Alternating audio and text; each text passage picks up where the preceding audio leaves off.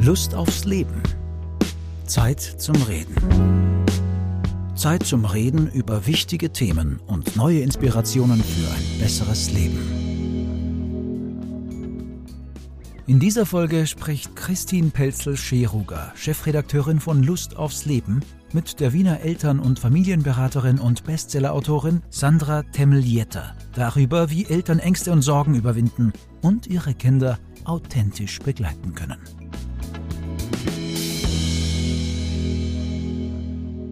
Hallo und herzlich willkommen zu einer neuen Folge unseres Podcasts. Ich freue mich ganz besonders und neben mir Platz genommen hat schon Sandra Teml-Jetter.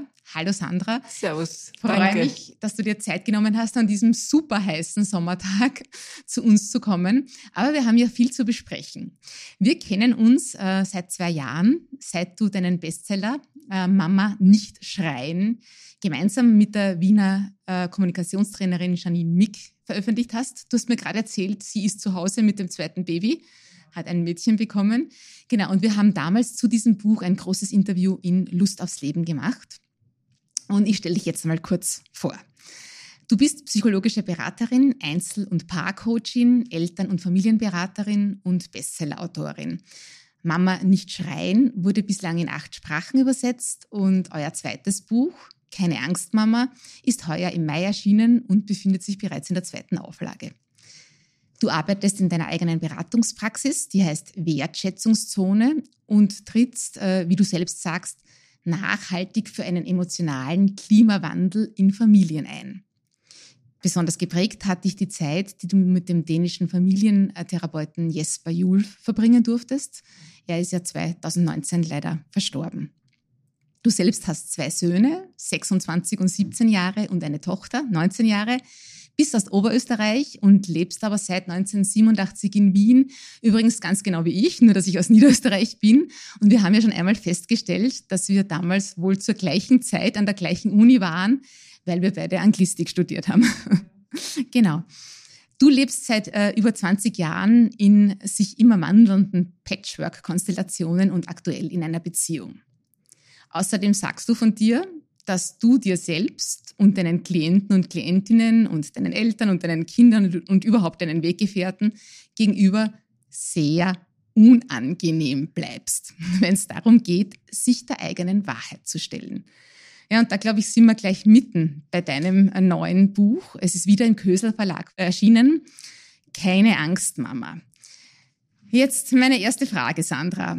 Nach Mama nicht schreien und jetzt Keine Angst, Mama, ist das eigentlich kein sehr ansprechendes Mutterbild, das ihr da in euren Titeln zeichnet. Mütter schreien, also die blären herum und haben Angst. Deckt sich das wirklich mit deinen Erfahrungen als Eltern- und Familienberaterin?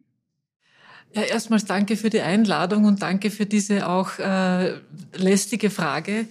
Ähm, ich würde mal so sagen, wir Ich möchte kein anderes Bild zeichnen von eben hysterischen und ängstlichen Müttern, aber es ist ja doch die Realität, dass äh, wenn aus einem Paar eine Familie wird, wir mit etwas konfrontiert sind, das wir zum ersten Mal machen, und alles Neue und Unvertraute bringt eine gewisse Unsicherheit mit sich. Und sehr oft entdecken wir dann Seiten an uns, die wir vorher nicht gekannt haben. Mhm. Also ich habe ganz viele Mütter und Eltern in meiner Praxis, die so überrascht von sich selbst sind, was da aus ihnen herauskommt. Also die vorher eher ruhig waren und alles ging seine Gänge und sie wollten die Beziehung mit einem Kind krönen.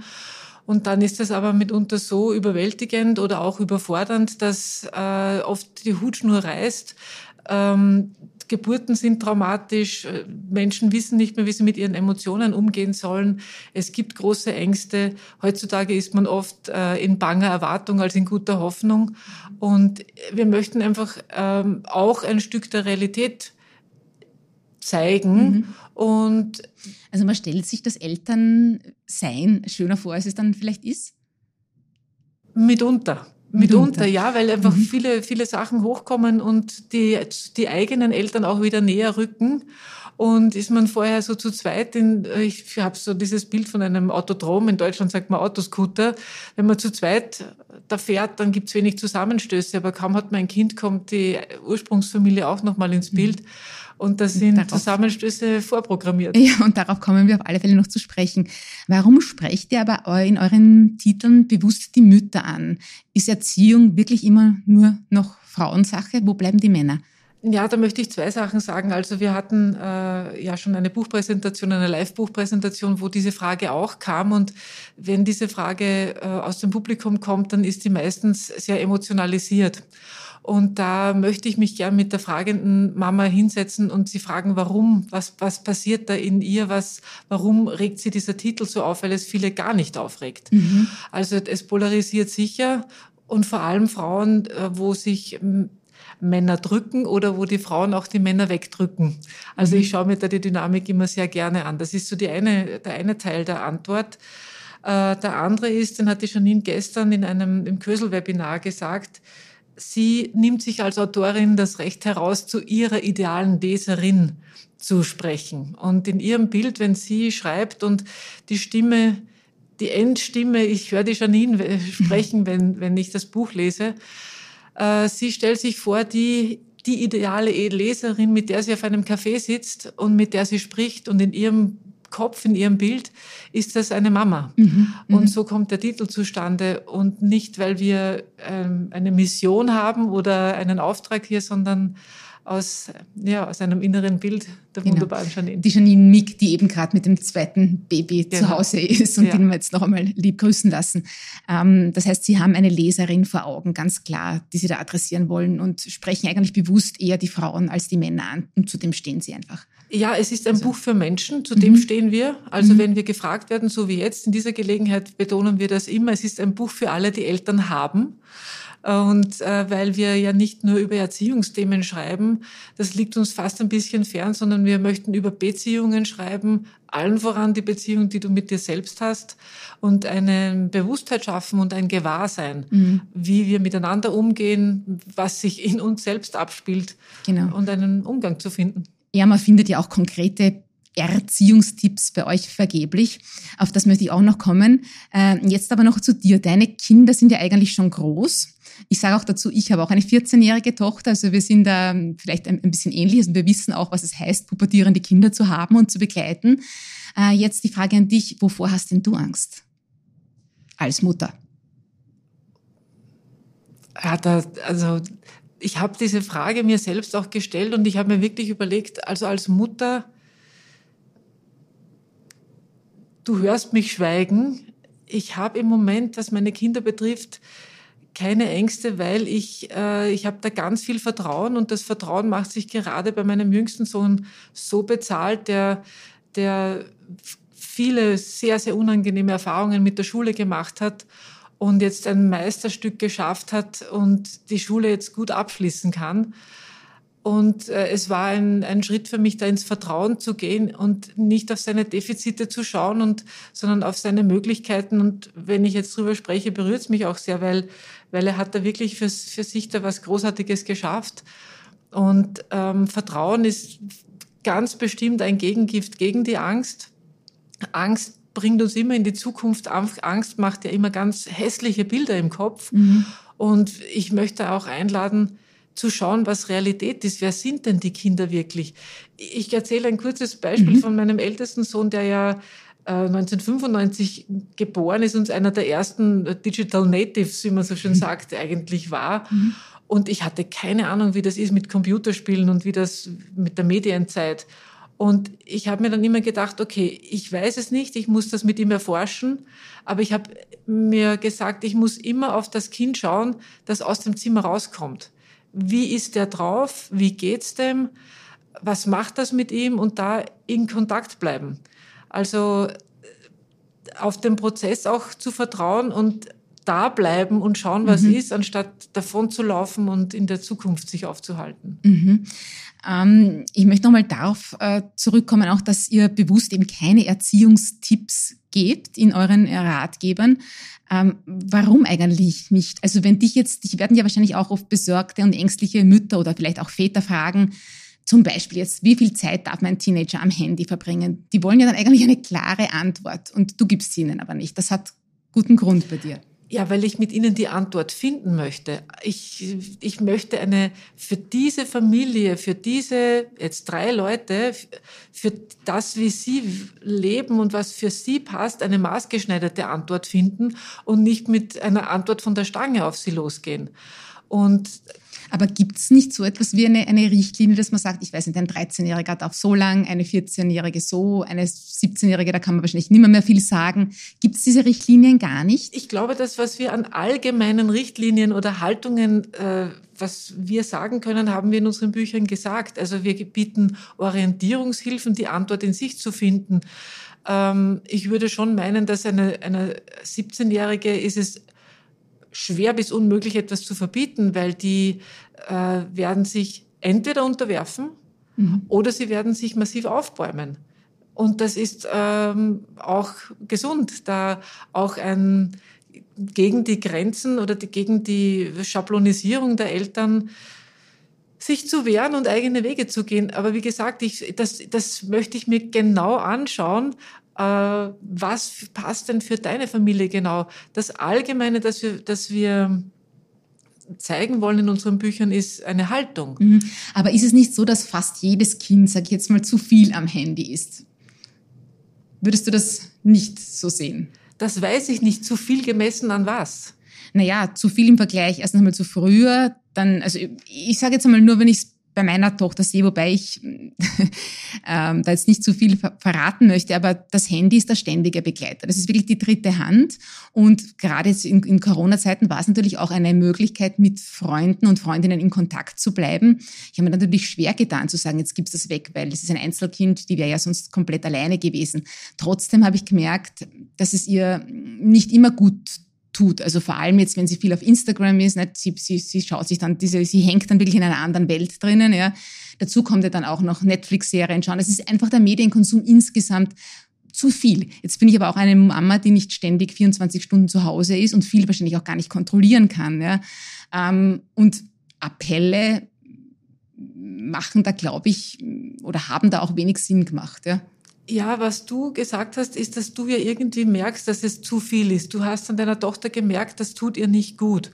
Und da ist es, vielleicht weniger geht es darum zu appellieren, sondern ins Gespräch zu kommen und sich zu interessieren mhm. und auch hier zu forschen und sich zu nähern und zu fragen, wie geht's dir? Und ich mache mir Sorgen und ich sehe das. Mhm. Ich sehe, dass dir das nicht gut tut. Also ich lade immer zum Austausch ein und zum Erforschen, was passiert denn mit unseren Kindern? Warum, warum machst du das? Also mich interessiert auch bei, bei gerade bei Instagram ähm, den jungen Menschen, denen ich folge und die mir nahe stehen. Äh, gerade jetzt geht mir da im Kopf ein Posting herum, wo ich die junge Frau fragen möchte, weil ich sie verstehen möchte, warum machst du das? Mhm. Was geht in dir vor? Was hast du im Sinn? Mhm. Und ins Gespräch zu kommen und unsere Kinder kennenzulernen und einen Prozess zu starten, anstatt über sie zu urteilen oder eben unsere Ängste ihnen überzustülpen und zu sagen, ah, ich merke, das, das tut dir nicht gut, jetzt begrenze ich dich. Mhm. Sondern zu schauen, ja, eben darüber zu sprechen, über die Vereinsamung, die auch während Corona stattgefunden hat. Oder die Vereinsamung, wie ich äh, meinen Sohn bekommen habe, habe ich mich sehr allein gefühlt. Ich war äh, allein mit dem Kind in Wien, ich hatte niemanden und da einen Freundeskreis aufzubauen, ich finde da auch äh, gerade das, das Internet als Dorfplatz eine, eine Chance. Mhm. Es ist natürlich eine wahnsinnige Überflutung von Informationen auch. Mhm. Ich glaube, es gilt für uns Erwachsene genauso, einen verantwortungsbewussten Umgang mit unseren Handys auf jeden äh, Fall zu pflegen und auch auf uns zu schauen, tut uns das gut. Also ich habe Instagram ganz nach hinten geschoben auf meinem Handy, dass ich zumindest dreimal wischen muss. Ja, ja, also ich, äh, ich meine, bei mir ist es auch beruflich natürlich wichtig. Ich bin fast rund um die Uhr verfügbar. Das sieht sie natürlich auch. Das ist schwer zu sagen, und du tust das jetzt weg, sagt sie auch selber, Mama, dann gibst du auch das Handy weg. Ja, ja, und ich glaube, da kann man drüber reden, also auch diese Unterschiede klar zu machen. Und in Corona wurde auch, wurden die Medien auch zum Berufswerkzeug unserer Kinder. Ja. Da mussten sie vor dem Bildschirm sitzen, mhm. also so wie wir. Mhm. Ob das gescheit und sinnvoll ist und wie das begleitet war, das steht auf einem anderen Blatt Papier. Aber ich glaube, es braucht ganz viel Kontakt und Gespräch mit unseren Kindern und ein Gewahrsein, so wie du das sagst. Du spürst was, du nimmst was wahr und sprich es an. Geh in mhm. den Austausch. Mhm. Das ist so unsere... Ja. Unsere ich möchte noch ein bisschen bei den, bei den Problemen der Teenager-Mütter bleiben, weil äh, wenn du Mutter einer, einer sage ich jetzt mal, wahrscheinlich dreizehn bis siebzehn, achtzehnjährigen bist, machst du dir irgendwo ständig Sorgen. Und da gibt es so viele Fragen. Wie lange darf man das Kind ausgehen lassen? Soll man Alkohol erlauben? Was ist, wenn Drogen ins Spiel kommen? Oder wenn es die Schule schwänzt? Soll ich denn gar keine Grenzen setzen? Also es geht von Geburt an darum, unserem Kind sukzessive Verantwortung für ihr eigenes Leben zu übergeben. Und der Jesper Juhl, um ihn einmal zu zitieren, hat mal gesagt, mit zwölf, dreizehn ist die Erziehung vorbei. Und dann beginnt ein neuer Abschnitt und da geht es darum, Sparringpartner für die Kinder zu sein. Das heißt, mhm. größtmöglicher Widerstand mit geringstmöglichem Schaden. Und ich kann mich dann nur wiederholen und ich denke jetzt gerade an meine eigene Tochter, wie die begonnen hat auszugehen. Die sind ja total clever, unsere Kinder. Die wissen genau, wie lang man irgendwie wo weggehen darf. Ja? Mhm. Also die kennen das Gesetz das stimmt. besser als das wir stimmt. Ja. Und damit kommen sie dann auch. Ja. Aber es geht doch darum, unsere eigenen Grenzen zu spüren und zu sagen, okay, was, was geht, was geht nicht, warum lasse ich sie nicht weiter, äh, warum lasse ich sie nicht ausgehen, zum, dass ich mich nicht fürchte. Ich mache es jetzt mal ganz, äh, mhm. ganz kurz und knackig. Und dann in, in einer Herzensbeziehung geht es aus meiner Sicht schon darum, den, den Willen zu haben, meine Grenzen zu weiten und diese ins Vertrauen zu gehen und die Verantwortung auch ihr zu übergeben. Ich habe dann zum Beispiel zu meiner Tochter gesagt, ich kann dich gut weggehen lassen, ich möchte dich gern orten. Ich möchte wissen, wo du bist. Mhm. Und ich kann dort auch sehen, wie viel Prozent Akku du noch hast. Also ich habe da ein Stück, kann ich so im Hintergrund ein bisschen Guidance anbieten. Und es war überhaupt kein Problem, weil es ging nicht um, um Kontrolle, sondern ein, ein Möglichmachen. Mhm. Und das heißt, innerhalb dieser, dieser Grenze, die sie da gesetzt haben, die du da gesetzt hast, war das für deine Tochter möglich, sich so entfalten, wie sie, wie sie, wie sie wollte und absolut. Was sie tun und wollte. Es war, es war, es war für sie vielleicht auch eine Erleichterung. Wir waren, sie mhm. hat gewusst, ich bin da, ich bin mhm. da in Kontakt, ich, aber ich bin nicht, ich kontrolliere nicht, sondern ich bin in, ich bin in Kontakt, ich bin da, ich schaue, wo sie ist, ich weiß, mhm. wo sie ist. Ja, aber dass man sich ähm, gerade jetzt in dieser Phase vielleicht, aber trifft wahrscheinlich, betrifft wahrscheinlich genauso Mütter von Kleinkindern, die vielleicht Angst haben, dass das Kind hinfällt und sich verletzt, dass man sich generell äh, Sorgen macht, dass man Ängste hat. Das ist doch etwas Normales als Mutter, oder? Und soll ich die von meinem Kind verbergen? Also es heißt ja auch Fürsorge. Ja. Und es ist ja gut, wenn Menschen beginnen, wenn sie ein Kind haben, nachzudenken, was ist gut, was ist richtig, ähm, über Ernährung nachdenken, über Nachhaltigkeit, über Kleidung, was ziehe ich meinem Kind an und vielleicht über die eigene Kleidung und das, das eigene Essen nochmal nachzudenken. Ähm, ich glaube, es ist nicht sinnvoll, dass wir uns maskieren. Und dass wir so tun, als ob nichts wäre. Unsere Kinder, die können uns gut lesen und die fragen dann, Mama, was ist los? Und wenn man dann sagt, nix. Ja, also das glaubt ja kein Mensch. Mhm. Da ist ja was los. Die Frage ist nur, ähm, wie können wir mal damit umgehen, anstatt sie unseren Kindern umzustülpen und sie Und ihnen was genau ihnen jetzt umstülpen? Umstülpen unsere Ängste. Ja. Mhm. Ja, also, dass mhm. wir Ängste haben und dass wir uns sorgen, das ist normal, das ist so, das gehört dazu, aber wie gehen wir damit um? Und ähm, ich glaube, es ist unsere Verantwortung, dass wir zuerst mal wir uns mit uns selbst konfrontieren und zu sagen, ah wow, da habe ich Angst, wusste ich gar nicht. Mhm. Also ich weiß ja oder wusste ja viele Dinge noch gar nicht, wo meine Grenzen ja. sind, ich, bevor ich Kinder hatte. Ich musste auch sehr oft denken an ein Zitat von dir, das du mir damals im, im Interview vor zwei Jahren gegeben hast. Da, da haben wir irgendwie um, Schul, um Schulprobleme ging es da. Und ich habe dann gesagt, na ja, aber wenn der auf einmal nichts mehr tut oder schlechte Noten bringt, natürlich habe ich da Angst. Und du hast dann irgendwie gesagt, na, soll er jetzt nur da sich bemühen, damit du keine Angst hast, ja? Und das war für mich schon auch ein, ein, ein, ein wie soll man sagen, ein, ein, hat einen Nachdenkprozess ausgelöst, äh, wo ich mir gedacht habe, ja, in Wahrheit sind es meine Ängste. Das Kind wird das schon machen, ja? Dass man vielleicht mehr in dieses Vertrauen kommt, was du da angesprochen hast. Ja? Und welche, wir wollen ja. aber halt oft, oder, oder sagen wir so, ähm, das, da kommen wir dann zu einem, einem wichtigen Punkt, den du immer wieder ansprichst, nämlich unsere Prägungen. Ähm, wir, wir sind halt noch so erzogen worden im Sinn von, wenn du nicht lernst, wirst du das nicht schaffen und von der Schule fliegen und dann ist dein Leben sozusagen, wirst in der Gosse landen, überspitzt formuliert. Ja.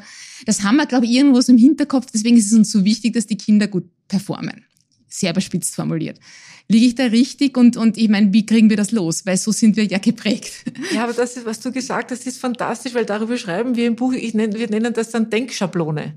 Das ist ein Denkmuster, wenn du jetzt nicht gut lernst, und dann ist viel dazwischen, landest du in der ja, Gosse. Ja, sehr ja. überspitzt formuliert, ja. Mhm. Aber wir denken es ja, wir sehen ja dann unsere Kinder unter der Brücke und die Nadeln genau. und die Drogen und die, und also wir sehen sie ja dann schon mhm. so. Und ich lade wirklich ein, also glaub nicht alles, was du denkst. Und ist das tatsächlich wahr? Stimmt das, dass wenn ich heute nichts lerne, wenn mein Sohn heute keine Hausübung macht und keine guten Noten bringt, dass der in der Gosse landet? Und du hast das vorher so schön beschrieben, äh, dieses, welche Mutter wollen denn unsere Kinder haben? Wollen die eine, die dauernd in dieser Angst und Sorge ist und von wegen Mutterbild und dann hektisch äh, hinter dem Kind nachläuft? Äh, oder wollen die eine Mutter haben, die auf die Möglichkeiten schaut, die es im Leben gibt und die unsere Kinder haben mhm. und die sie mitbringt, auf die Talente? Ja. Und ich finde diese Gratwanderung oft so zwischen, ähm, wie soll man sagen, ja, das sind meine Ängste, meine Sorgen um das Kind. Und jetzt sage ich einmal die andere Haltung, dieses ähm, totale Laissez-faire, na, mir ist wurscht, der wird das schon machen. Ja. Das ist ja auch nicht gut, wenn man so das sagt. Es gibt ja auch, muss man ganz ehrlich sagen, auch, auch viele Eltern, auch aus Zeitmangel, die sich vielleicht nicht genug um die Kinder kümmern. Ich rede jetzt gar nicht von Ängstigen, ja, aber diese Wohlstandsverwahrlosung ist doch auch etwas, was ganz stark zunimmt, ähm, was man an vielen Schulen sieht, wo die Kinder wirkliche Probleme hat und wo eigentlich niemand da ist, der sich um sie kümmert. Da könnt, aber die entwickeln sich ja dann auch nicht gut. Das ist ja auch nicht äh, das Richtige. Weil es die, nur die Kehrseite einer Medaille ist. Also wenn ich etwas über ein Kind drüber stülpe und dann gebe ich es weg, das eine, also wenn ich rigide was drüber stülpe, dass das nicht bewegbar ist, dann begrenzt das sehr und macht es auch dicht. Nehme ich das weg, hat das Kind überhaupt keinen Orientierungsrahmen. Elternschaft und Familie bedeutet, dass ich, dass ich bestmöglich als, als Elternpaar einen Familienrahmen schaffe, in dem unsere Kinder gedeihen können. Also so ein Familienfeld, kann man sich das vielleicht vorstellen. Mhm. Und das sind äh, Grenzen und Regeln, die unseren Kindern vielleicht nicht passen, aber sie dürfen ja gehen, wenn es soweit mhm. ist und ihre, ihre eigene äh, Familie aufbauen. Und das, äh, das ist Arbeit, das ist äh, Hinsetzen, das ist Kontakt. Also ich halte überhaupt nichts von laissez-faire. Ich halte, wie ich schon gesagt habe, ganz viel davon, in den Austausch zu gehen, äh, zu schauen, wie geht's mir, wie geht's mir in der Beziehung, wie geht's äh, meinen Kindern, was haben wir für Klima in der Familie, ist das, ist das noch gedeihlich, was müssen wir ändern? Also das ist ein, ein Abenteuer, ist ein Prozess. Auf jeden Fall. Und Stichwort Beziehung. Ähm, oft ist es ja so, dass Partner sich nicht ganz einig sind, äh, wo die Grenzen sind. Vielleicht ist der eine ein bisschen lockerer, der andere ein bisschen strenger, der eine macht sich ein bisschen mehr Sorgen. Ähm, ist es wichtig, dass da beide Partner an einem Strang ziehen oder ist das überhaupt möglich? Also Eltern sind nicht gleich. Die müssen auch nicht gleich sein und das ist ein sehr, eine sehr komplexe Frage, die du da stellst. Es, wenn das Kind mit dem Vater ist und der Vater, dem Vater ist es egal, wie das Kind ist, dann ist es beim Vater so. Und wenn die Mutter eher etepetete ist und sie möchte, dass das Kind unter Anführungszeichen ordentlich ist, dann ist es bei der Mutter so. Schwierig wird's, wenn die beiden, also wenn alle drei am Tisch sitzen und dann prallen quasi diese Sichtweisen aufeinander. Solange die Eltern mit ihrer Unterschiedlichkeit gut umgehen können und da einen Weg finden können, und da habe ich nicht die Lösung, das müsste ich mir dann auch mit dem Paar anschauen, ist das überhaupt kein Thema. Fürs Kind wird es schlimm, wenn die Eltern zu streiten beginnen, welche Methode, welche Ansicht die richtige ist, weil mhm. dann ist das Kind im Gefecht. Ja, Streit, glaube ich, der Eltern ist immer schlimm für Kinder und du schreibst es ja auch sehr schön, dass das dann oft passiert, so quasi, dass Eltern zwar mit dem zum Kind nett sind, aber nicht mehr zum Partner und Kinder spüren das natürlich auch.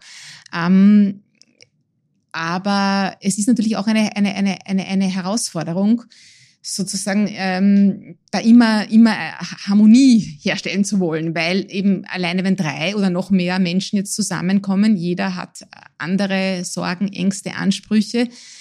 Wie du sagst, es ist ein, ein, ein großes Abenteuer und ähm, dieses authentisch sein, du hast es eh angesprochen, ist, ist, ist dabei so wichtig. Und wir neigen vielleicht manchmal dazu, Rollen zu spielen, um vielleicht nicht ganz zeigen zu müssen, wie wir wirklich denken und fühlen, oder? Also es gibt keine Familie ohne Konflikte. Das, ja. es, das gibt's nicht. Also wenn wir da eben zusammenkommen und wir streiten, aber deswegen, was ist das richtige, die, die richtige Tischmaniere, dann fühlen sich Kinder schuldig. Die streiten wegen mir. Mhm. Ähm, Ich, auch hier geht es darum, zu schauen, setzen wir uns zusammen und lassen uns doch mal über unsere Ideen und unsere inneren Bilder von Familie und vom Familienessen reden. Ich komme heute, es ist interessant, bei diesem Gespräch immer wieder auf den Austausch und aufs Zusammensetzen, weil authentisch handeln heißt nicht, ich lasse einfach alles raus und äh, ich bin mal so, wie ich bin, sondern authentisch handeln heißt, was ist jetzt das Richtige zu tun? Und wie ich es vorhin schon gesagt habe, manche Dinge weiß ich einfach noch gar nicht. Ich bin das erste Mal Mama. Mhm. Ich äh, werde das erste Mal konfrontiert mit Tischmanieren. Sind wir das überhaupt wichtig oder ist das jetzt wichtig oder nicht? Ich weiß es ja nicht. Wie, wie schätzt du das ein? Wie wichtig sind sozusagen gemeinsame Mahlzeiten? Also ich kenne viele Familien, wo die Mütter darauf bestehen, wenigstens einmal am Tag müssen wir zusammenkommen. Ist das... Hältst du das für wichtig und richtig oder sagst du, naja, eigentlich egal?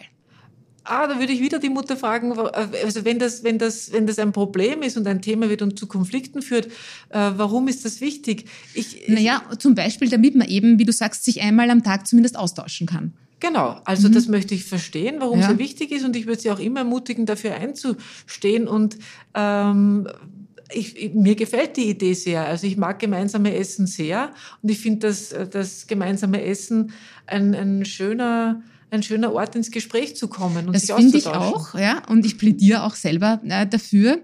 Allerdings zum Beispiel, jetzt plaudere ich wieder aus dem Nähkästchen, ähm, hat die vierzehnjährige dann meistens die Ohrstöpsel, also die Kopfhörer im Ohr und sagt, äh, nein, ich will jetzt meinen Podcast fertig hören. Also sie weigert sich de facto am Gespräch teilzuhaben. Ist das was typisch Pubertäres oder muss ich mir da jetzt zum Beispiel Sorgen machen? Ähm, ich glaube, es, also ihr könnt jetzt darüber sprechen, wie ihr euch das gemeinsame Essen vorstellt, ob das, ob ihr das, äh, was ist das, was ist das Bild? Ich stelle mir das gerade vor. Ich weiß nicht, ob es, ob man das jeden Tag halten kann, dass man sich zusammensetzt und sozusagen diese Vorstellung von diesem schönen Essen gemeinsam hat. Ähm, du siehst mich jetzt nachdenklich, weil ich habe jetzt da keine, keine Lösung für euch, mhm. sondern besprecht, vielleicht passt es auch und könnt ihr sagen, okay, ähm, fünfmal brauche ich dich eh nicht dabei haben, aber, mhm. aber geht das zweimal und können wir das am Sonntagmittag machen? Also ich, ich, ich, es ist ganz wirklich interessant, weil jedes Gespräch auch äh, anders ist. Äh, hier zentriert sich es immer wieder darum, in den Austausch zu gehen und Dinge anzusprechen. Ja, ja. Wie wollen wir es denn haben? Und hier mhm. sage ich sehr wohl wir. Und dass wir das aus drei einzelnen Personen besteht, was stellst du dir vor, was stellt sich dein Mann vor, was stellt sich deine Tochter vor? Mhm, mhm. Vielleicht ja. seid ihr auch ein bisschen langweilig, ich weiß es nicht. Also vielleicht sind die Themen, über die ihr das sprecht... Das sagt sie, ja. Was ihr redet, das interessiert mich nicht, das ist langweilig, sagt die Aber dann wäre es doch interessant, worüber sie sprechen möchte.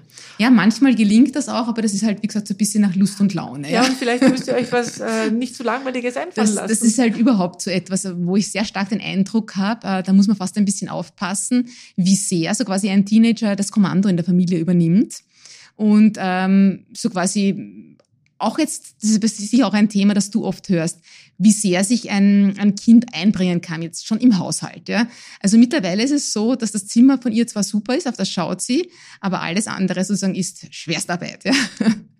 Das ist, ähm, ja, also gestern erst wieder vom Bad heimgekommen, da liegt halt dann das nasse Badetuch irgendwo am Boden und ja, also das, man weist natürlich immer wieder darauf hin, aber so dieses, dieses, ähm, Es ist wahnsinnig anstrengend, ja, das immer wieder einzufordern, dass du auch was beitragen musst zum Haushalt. Ja.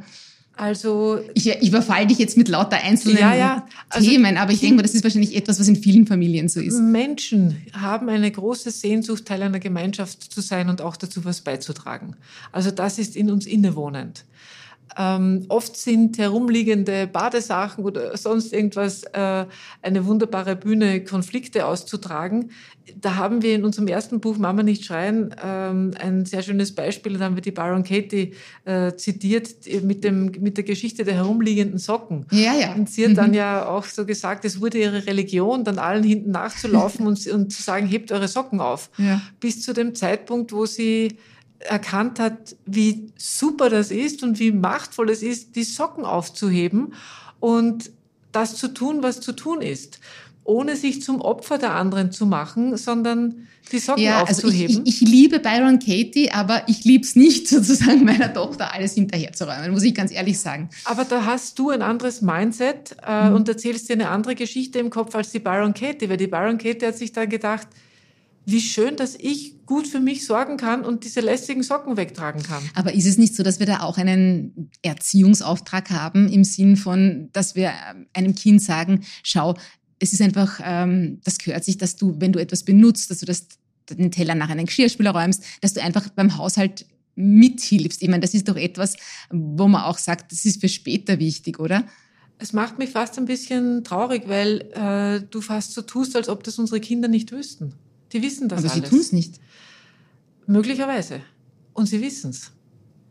Das ist was, was ich, was ich weiß, dass unsere Kinder, ähm, wenn sie draußen sind, schau mal, wir, wenn unsere Kinder nicht wüssten, ich sage es unter Anführungszeichen, wie sie sich benehmen, dann hättest du von der Schule oder von, von äh, sonstigen äh, Bekannten, wo deine Tochter hingeht, die würden sich bei dir melden und die würden... Äh, Die ja, das stimmt. Wenn sie woanders ist, dann, ja? dann, dann funktioniert das. Also sie können es. Ja. Mhm. Ähm, ich weiß nicht, ob man nachfragen muss, warum sie es zu Hause nicht tun, aber vielleicht ist es das Privileg, Kind zu sein, zu Hause auslassen zu dürfen. Ja. Wo in einer Welt, wo sie sich draußen echt zurechtfinden müssen, so viel lernen müssen, wie geht denn das Leben also da? Sandra, da bin ich da jetzt dankbar für diesen Input, weil das damit rechtfertigt ist dann auch immer, ich denke mal, die kommt in der Schule so dran, die hat jetzt ein schweres Jahr, wenn da mal was herumliegt, räume ich es halt weg. Ja. Ich, da, da, mit dem kann ich. Gut, ich möchte noch ein äh, wichtiges Stichwort von dir aufgreifen äh, aus eurem Buch, äh, das lautet Differenzierung. Ich möchte wissen, äh, was du damit meinst und warum das so wichtig ist. Ja, da geht's einfach um diese Haltung, für die wir ähm, einstehen. Und das ist ein Begriff, den hat der amerikanische Familientherapeut Murray Bowen geprägt. Und der ist dann aufgegriffen worden vom David Schnarch. Und es geht bei der Differenzierung darum, um eine Ausbalancierung zweier äh, fast widersprüchlicher Kräfte. Das eine ist die Verbundenheit und die Autonomie. Also wie kann es gelingen, ein eigenständiger Mensch mit eigenen Ideen und, und Gedanken und Visionen zu sein und gleichzeitig in Verbindung zu bleiben? Mhm. Also jetzt bleibe ich bei diesem Beispiel der drei, die am Tisch sitzen und unterschiedliche ähm, Ansichten bezüglich des Essens haben oder der Tischmanieren. Wie gelingt es da, für mich, was ich mir denke, gerade zu stehen und trotzdem die Verbindung zu halten? Und es würde ja keine, kein Kinofilm und keine, äh, keine Traumschiff-Serie äh, länger als drei Minuten dauern, wenn alle Menschen differenziert werden und das ausbalancieren könnten, weil äh, oft steht dann einer auf und geht weg und bricht die Verbindung ab. Mhm. Also, also das zu halten. Und ich, der zweite Punkt ist, ja. und dann bin ich schon fertig, ja. ist auch ausbalancieren die Emotionalität und die Rationalität. Also dass ich mich nicht Das ist, dass ich merke, dass mich jetzt meine Emotion im Griff hat und ich aus der Emotion möglicherweise einen Unsinn entscheide und lerne aber mein Gehirn eingeschaltet zu lassen und das auch in Balance zu bringen, dass sich sozusagen eine emotionale Rationalität entwickelt. Du rätst da schon in manchen Situationen in emotionale Distanz zu gehen. Genau. Und du gibst da, es hat mir sehr gut gefallen, dieses Beispiel mit dem Brunnen. Also wenn ein Kind sozusagen in den Brunnen fällt und dieser Brunnen steht eben jetzt für, ich sehe, das Kind hat Ängste, Sorgen, Kummer, dass ich da nicht mit in diesen Brunnen fall und sage, ja, ich fühle das so stark, dass ich dir eigentlich nicht mehr helfen kann, weil da ertrinke ich quasi mit dem Kind, sondern dass ich außerhalb vom Brunnen äh, bleib und dem Kind vielleicht eine Leiter runterwirf, wo es wieder raufkraxeln kann. Und dazu ist eben diese emotionale Distanz notwendig. Aber ich muss ganz ehrlich sagen, das ist auch eines der allerschwersten Sachen, gerade als Mutter, finde ich, mit dem Kind nicht total mitzufühlen. Absolut. Und das ist ja auch, äh, unsere Nervensysteme sind ja so ausgerichtet, dass die einander wahrnehmen. Und das ist hoch ansteckend. Angst ist ansteckend. Also unsere Nervensysteme, die reagieren aufeinander und kommunizieren miteinander. Mhm. Und man könnte auch sagen, eine eine Nervensystemdistanz, also sich gewahr werden, dass ich innerlich ein Stück abrücken darf, dass das nicht heißt, ich mag dich nicht, sondern mhm. damit ich auch das also ein Stück auseinanderdröseln kann, was gehört zu mir, was gehört zu dir mhm. und es auch ein Stück äh, beim anderen lassen kann. Und da ist ein Unterschied zwischen Erwachsenenbeziehung und Kinder, also Erwachsenen-Kind-Beziehung. Ein Erwachsener kann im Brunnen, der kann schon gut selber raus. Ist auch schön, eine Hand gereicht zu bekommen. Äh, Kinder, die müssen mitunter eben ko-reguliert werden, die brauchen das, äh, damit es einfach leichter wird, damit sie schneller wieder aus dem Brunnen rauskommen. Mhm. Und wir können Mitgefühl haben. Also im Englischen sind es ja wirklich zwei Wörter, das ist Compassion und Empathy. Und ähm, eben, ja, ich weiß, wie es dir geht. Ich weiß wirklich, wie es dir geht. Und ich weiß auch, diese emotionale Welle geht vorbei. Ich, ich weiß als Mutter, weil ich einfach die Erfahrung habe und weil ich einfach einen ganz anderen äh, nach vorne Horizont habe und nach hinten Horizont, ich weiß, es geht vorbei. Ich glaube, wir müssen nur aufpassen, dass mit emotionaler Distanz eben nicht das gemeint ist, worunter, ich glaube, unsere Generation auch noch leidet, so dieses typische, tu da nichts an, geht schon vorbei. Äh, wenn man sozusagen als Kind Schmerz fühlt und man wird dann von Erwachsenen dann so behandelt wie, na, ist schon alles okay. Du, absolut. Und das, das war auch ganz schwierig im Buch. Das war zwischen Janine und mir auch ein Prozess. Wie bringen wir das rüber, dass mhm. es nicht so verstanden wird, sondern dass es eben diese Zugewandtheit, die bleibt. Also ich bleibe in Verbindung. Ich kann aber sagen, ich kann die Haltung vermitteln, es ist nicht so schlimm. Mhm. Ja, also, aber nicht im Sinne eines Abschassels, sondern weil ich es weiß. Ich weiß, dass diese Welle vorbeigeht. Und wenn ich mich jetzt in die Rolle des Kindes versetze und eine Mutter habe, die komplett wieder mit mir mitfühlt, also quasi die mit mir in den Brunnen fällt, dann würde mich das als Kind wahrscheinlich verunsichern, oder? Weil ich mir denke, das ist jetzt wirklich arg, aber selbst die Mama findet es so arg. Oder, oder ist das das, was passiert? Ja, genau darum geht's. Also, dass, dass wir in dieser Zuversicht bleiben und dass unser Kind in uns, uns, in uns, in unserem, in unserer geistigen Haltung den Halt findet. Ja, also, dass wir sagen, ich weiß, ich weiß, dass du nicht unter der Brücke, ich weiß, dass du, dass du das schaffst, ja. Womit wir wieder sozusagen beim Vertrauen sind, äh, wie am Anfang unseres Gesprächs. Sandra, vielen, vielen Dank. Wir könnten noch viele Themen jetzt aufreißen, ähm, aber ich glaube, die Quintessenz äh, aus deinem Buch und aus deiner Arbeit auch ist irgendwie, Angst verhindert Kontakt. Wenn ich ängstlich, wenn ich dauerbesorgt bin, dann kann ich meinem Kind keine Sicherheit geben, ihm, wie du so schön sagst, auch kein Leuchtturm sein.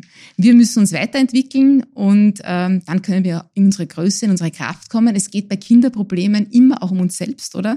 Also es geht nie immer um das Kind. Es hat immer etwas mit uns zu tun. Das habe ich so mitgenommen, auch aus deinem Buch. Äh, ja, und ich sage nur, Sandra, vielen Dank für deine Zeit und fürs Wachrütteln und fürs Mutmachen. Sehr Danke. Gerne. Danke für die Einladung. Noch mehr Themen rund um persönliche Weiterentwicklung lesen Sie regelmäßig in Lust aufs Leben. Österreichs Magazin für achtsamen Lebensstil. Erhältlich in der Trafik, in ausgewählten Supermärkten und im Abo unter w w w punkt lust aufs leben punkt a t slash abo. Den Link dazu finden Sie auch hier in den Shownotes, direkt im Player.